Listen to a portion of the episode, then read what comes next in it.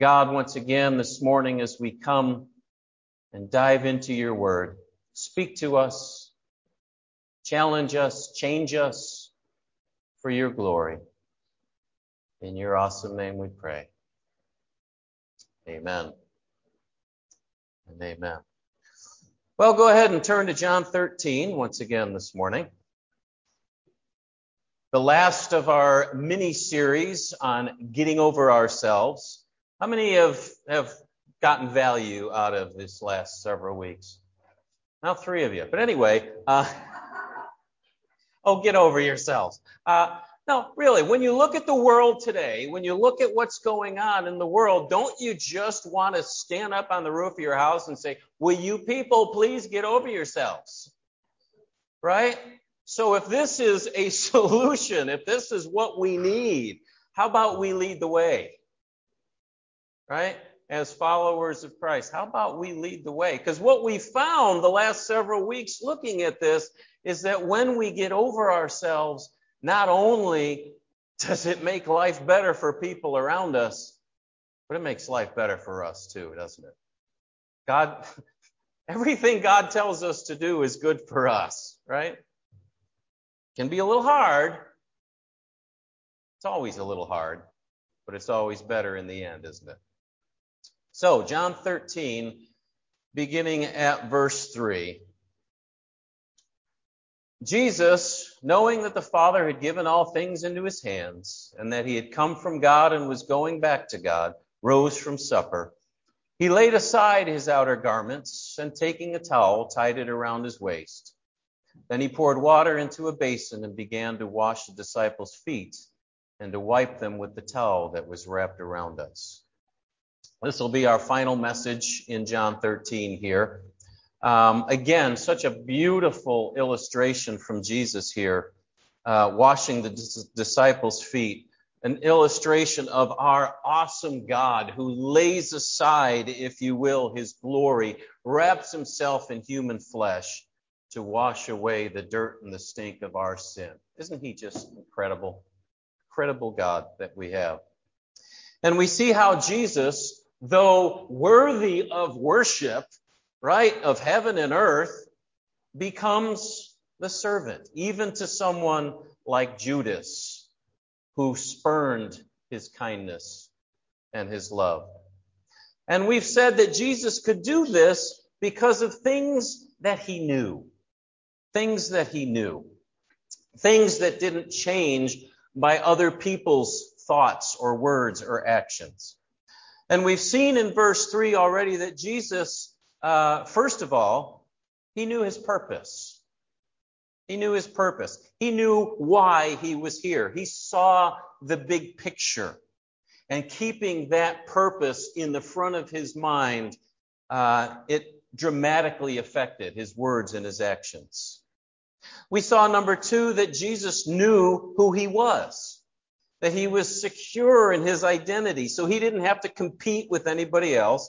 He didn't have to depend on the opinions of others. He didn't have to keep up some image, right? Um, he didn't depend on others for uh, for his sense of well-being. He could lay that all aside and become a servant. So now look at it again, verse three. Jesus, one, knowing that the Father had given all things into his hands, there was his purpose. Two, that he had come from God, that's who he was. And three, that he was going back to God. Jesus knew that he was going back to God. In other words, Jesus knew the final outcome. He knew what was going to happen in the end and therefore he could risk, right? Therefore he could sacrifice because he knew his ultimate outcome. So instead of making sure that he got his first and then maybe helping someone else, he could risk loving. He could risk serving. He could risk people going, You with a towel? Right? Where's your dignity? Son of God. He didn't need that. He could put that aside. There is a principle that is repeated in many places in the Bible and in many ways. Uh, Ecclesiastes 11:1 says, "Cast your bread upon the waters, for you will find it after many days." Kind of, kind of poetic there. But it's followed by this in verse 2 Give a portion to seven or even to eight, for you know not what disaster may happen on earth. What, what is he talking about? It speaks of sharing, doesn't it? Being generous toward others, and then, like the tide coming in, it's going to come back to you as well. In the law of Moses, again, we read Deuteronomy 15. Beginning verse 7. If among you one of your brothers should become poor in any of your towns within your land that the Lord your God is giving you, you shall not harden your heart or shut your hand against your poor brother, but you shall open your hand to him and lend to him sufficient for his need, whatever it may be. Luke 6, 38, New Testament. Give, and it shall be given to you. Good measure, pressed down, shaking together, running over, will be put into your lap. For with the measure you use, it will be measured back to you. 2 Corinthians 9, beginning verse 6. The point is this, Paul says, whoever sows sparingly will also reap sparingly, and whoever sows bountifully will also reap bountifully. Each one must give as he has decided in his heart, not reluctantly or under compulsion, for God loves a cheerful giver and God is able to make all grace abound to you, so that having all sufficiency in all things at all times, you may abound in every good work. So the principle is this. We see it all through the scriptures. If we live our lives in generosity, if we live our lives serving, if we live our lives giving, helping, enriching the lives of others, God we say it again. God will take care of us. He will see that our needs are met. And that's in this life. Right? Read the promises. That's in this life. But then we also see what happens in the next. Right? After talking about things like giving to the needy and forgiving others their trespasses, which we just prayed this morning, Jesus said this in Matthew 6:20. He says, "But lay up for yourselves in doing these things, lay up for yourselves treasures in heaven, where neither moth nor rust destroys, and where thieves do not break in and steal." So not only will God take care of us in this life, but then he will reward us in the life to come. In the parable of the talents, we read Matthew 25, beginning verse 14. For it will be like a man going on a journey who called his servants and entrusted to them his property. To one he gave five talents, to another two, to another one, to each according to his ability. Then he went away, skipping down to verse 19. Now, after a long time, the master of those servants came and settled accounts with them. And he who had received the five talents came forward, bringing five talents more, saying, Master, you delivered to me five talents. Here, I have made five talents more. And his master said to him, Well done, good and faithful servant. For you have been faithful over a little, I will set you over much. Enter in to the joy of your master. A parable that Jesus told about us. What are the talents, quote unquote, that the Lord has given us? Yes, maybe it is literal talents, but when you look at this as a picture of heaven on that final day, isn't the, the property that he has shared with us, isn't it salvation? Right? Isn't it our wonderful, glorious salvation and all the blessings that go with it? And isn't the making of more talents then the living of our lives in such a way to help others to find that same salvation, to find that same grace? The giving of our time and our resources to serve, the sacrificing of our self importance, of having to have things our way, of giving a person the peace of our mind or having to come out on top. Setting that all aside for the sake of influencing others for eternity. Isn't that what it's all about? Isn't that what the judgment day and rewards will all be about for us? What did you do with that salvation I gave you? Isn't it, as Paul said, I became all things to all people that by all means I might save some? Right? See the attitude there?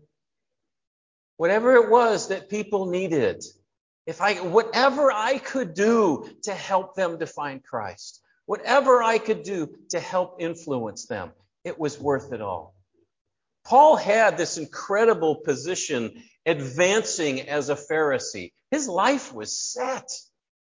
He, he had a position of power, a position of authority, a position of influence, a, a lucrative position financially. And what did he say it again? At the end, he said, I count it all as dung. You know what dung is, right? I count it all as dung compared with knowing Christ and you see how he lived his life, how he sacrificed his life. He, he goes through the list in, in Corinthians, right? How many times he was beaten with rods, how many times he was shipwrecked, he was endangered in the country and in the city. He was he was attacked by robbers, spent a night and day in the open sea, right? We read about some of those things in the book of Acts. Stoned to death, right? Given up for dead. All those things he sacrificed for the sake of the gospel. Most of us will never have to face any of those things. But again, what are the things that we will sacrifice? Getting ridiculed, being misunderstood, not getting our way, not coming out on top. All of these kinds of things that we sacrifice for the sake of the gospel giving up our comforts, maybe, right? For the sake of influencing other people, holding our tongue, biting down on that monstrous thing that gets us in trouble for the sake of the gospel. Again, the big picture, what's really important.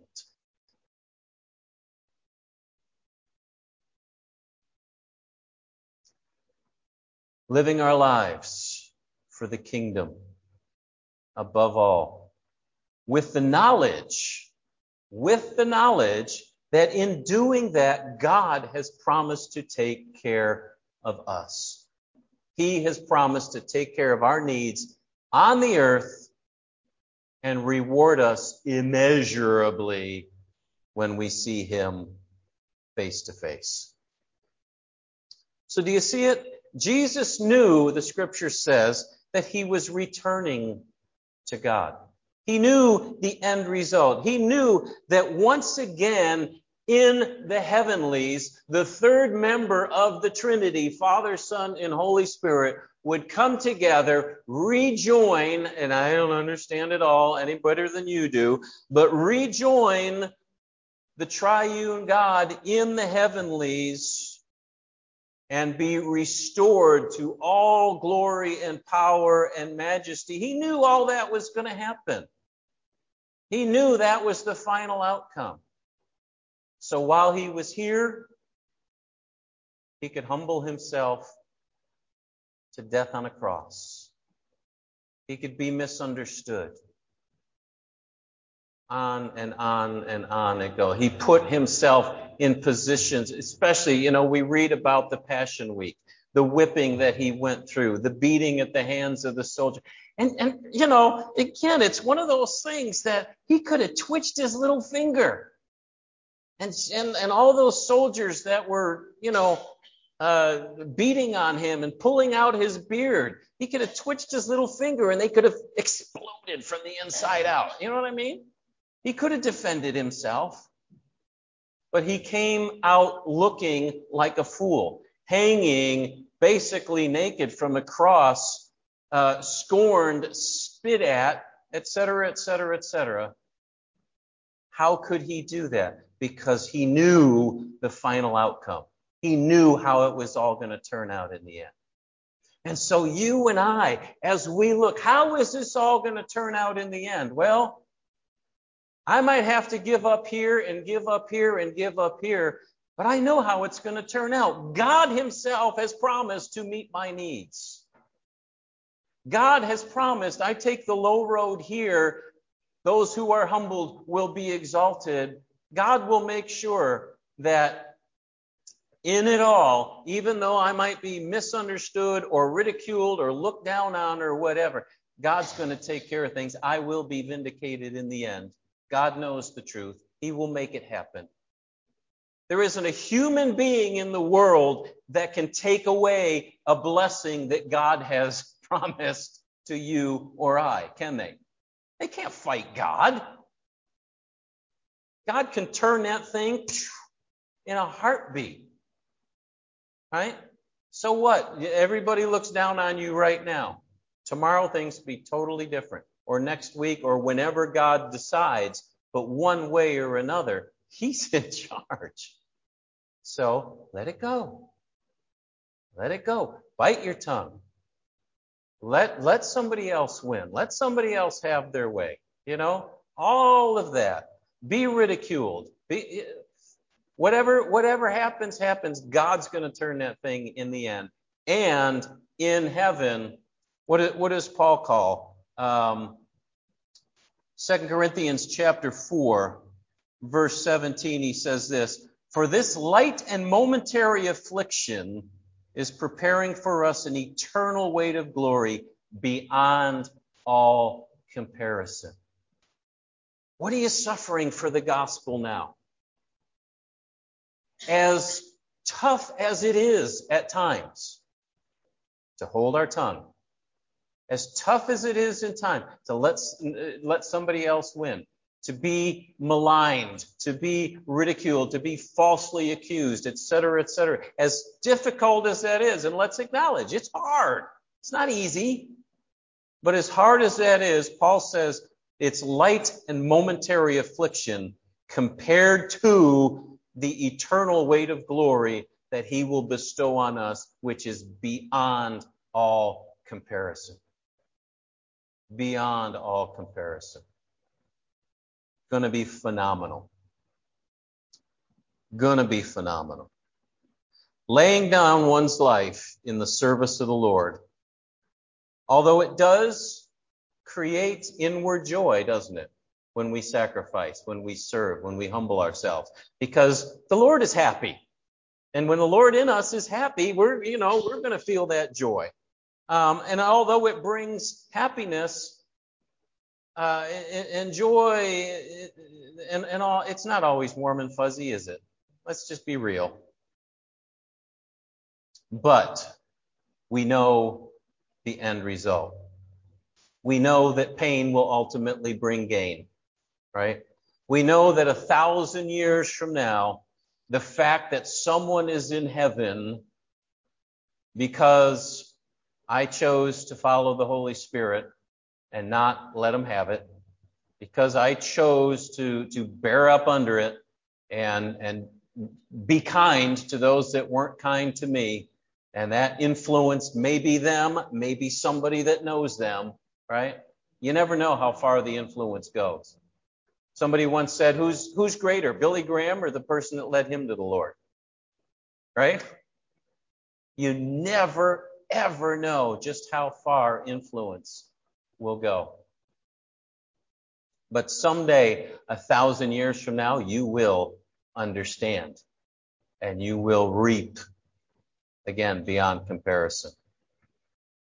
Someday, he will say, Well done, good and faithful servant. Enter into the joy of your master. The following was reportedly found written on the wall in Mother Teresa's Home for Children in Calcutta. Here's what it says. I love, I love this. People are often unreasonable, irrational, and self-centered. Forgive them anyway. If you are kind, people may accuse you of selfish ulterior motives. Be kind anyway. If you are successful, you will win some unfaithful friends and some genuine enemies. Succeed anyway. If you are honest and sincere, people may deceive you. Be honest and sincere anyway. What you spend years creating, others could destroy overnight. Create anyway. If you find serenity and happiness, some may be jealous. Be happy anyway. The good you do today will often be forgotten. Do good anyway. Give the best you have, and it will never be enough. Give your best anyway. And in the final analysis, it's between you and God. It was never between you and them anyway. Like that? See, when you and I know that God is ultimately in charge, when we know what He's promised us, when we know what He says about us, we can risk loving people. We can resist the temptation to have to save face, to come out on top, to have to win the argument, to have our way, to not let somebody get the better of us. Because in reality, they can't. Not when God is sovereign, right? Think about this Noah was rejected and ridiculed for about a hundred years. right? Moses was mocked by the Egyptians, misunderstood by the Israeli elders. Jeremiah the prophet was rejected by his own people, his whole ministry. Mary faced scorn as a woman pregnant out of wedlock. And of course, among them all, Jesus was rejected by the many that he came to save. He died a criminal. But all of these held on to the promise of God who showed his faithfulness in the end. Right? They faced some stuff, some tough stuff. People turning against them, right? But God showed his faithfulness in the end, didn't he? So, verse 12 of John 13, Jesus says this to his disciples and to us Do you understand what I have done to you? You call me teacher and Lord, and you are right, for so I am. If I then, your Lord and teacher, have washed your feet, you also ought to wash one another's feet. Starts here, doesn't it, church? For I have given you an example, verse 15, that you should also do just as I have done to you. Truly, truly, I say to you, a servant is not greater than his master, nor is a messenger greater than the one who sent him. If you know these things, blessed are you if you do them. What's he saying? He's saying, just as I have done. Lay aside your self importance. Get over yourself. Focus on enriching the lives of others around you. Let it start here. And you will be blessed, both in this life and the next. How can we do that? How can we get over ourselves and find that abundant life Jesus promised? First, by knowing our purpose, right? Seeing the big picture, knowing what is ultimately most important. Two, by knowing who we are, not having to find our value in the things of the world or looking successful in front of other people. Knowing our identity in Christ and walking in that. And three, by knowing our ultimate outcome knowing the one who holds the future, knowing the promises that he has for us. And where is all of this found? In the word of truth. The word of truth. You will know the truth, and the truth will set you free. Amen? Amen. Let's pray. Father, once again, oh Lord, your, your kingdom is different. It's topsy turvy. it's not at all what we've learned in this dog eat dog world. But Lord, we know deep down in our hearts that this is it. It's the truth. It's the right thing. To help us to be different, to get used to different, as the song says. Help us, Lord, to follow the leading of your Spirit, to go where you're going, and to trust you, Lord, to walk by faith and not by sight, to walk by faith, Lord, and not rehearsing the what ifs in our minds. Well, I've got to I got to come out on top here or else. Help us to give you our or else's and know that you are going to come through for us, working all things together for our good, just as you promised. Thank you, Lord for your precious promises. As Peter says, that we might become partakers of the divine nature, that we can be like you. We can be like Jesus and know the life that you have for us. We give you the glory, the honor, and all the praise. Through Jesus we pray. Amen.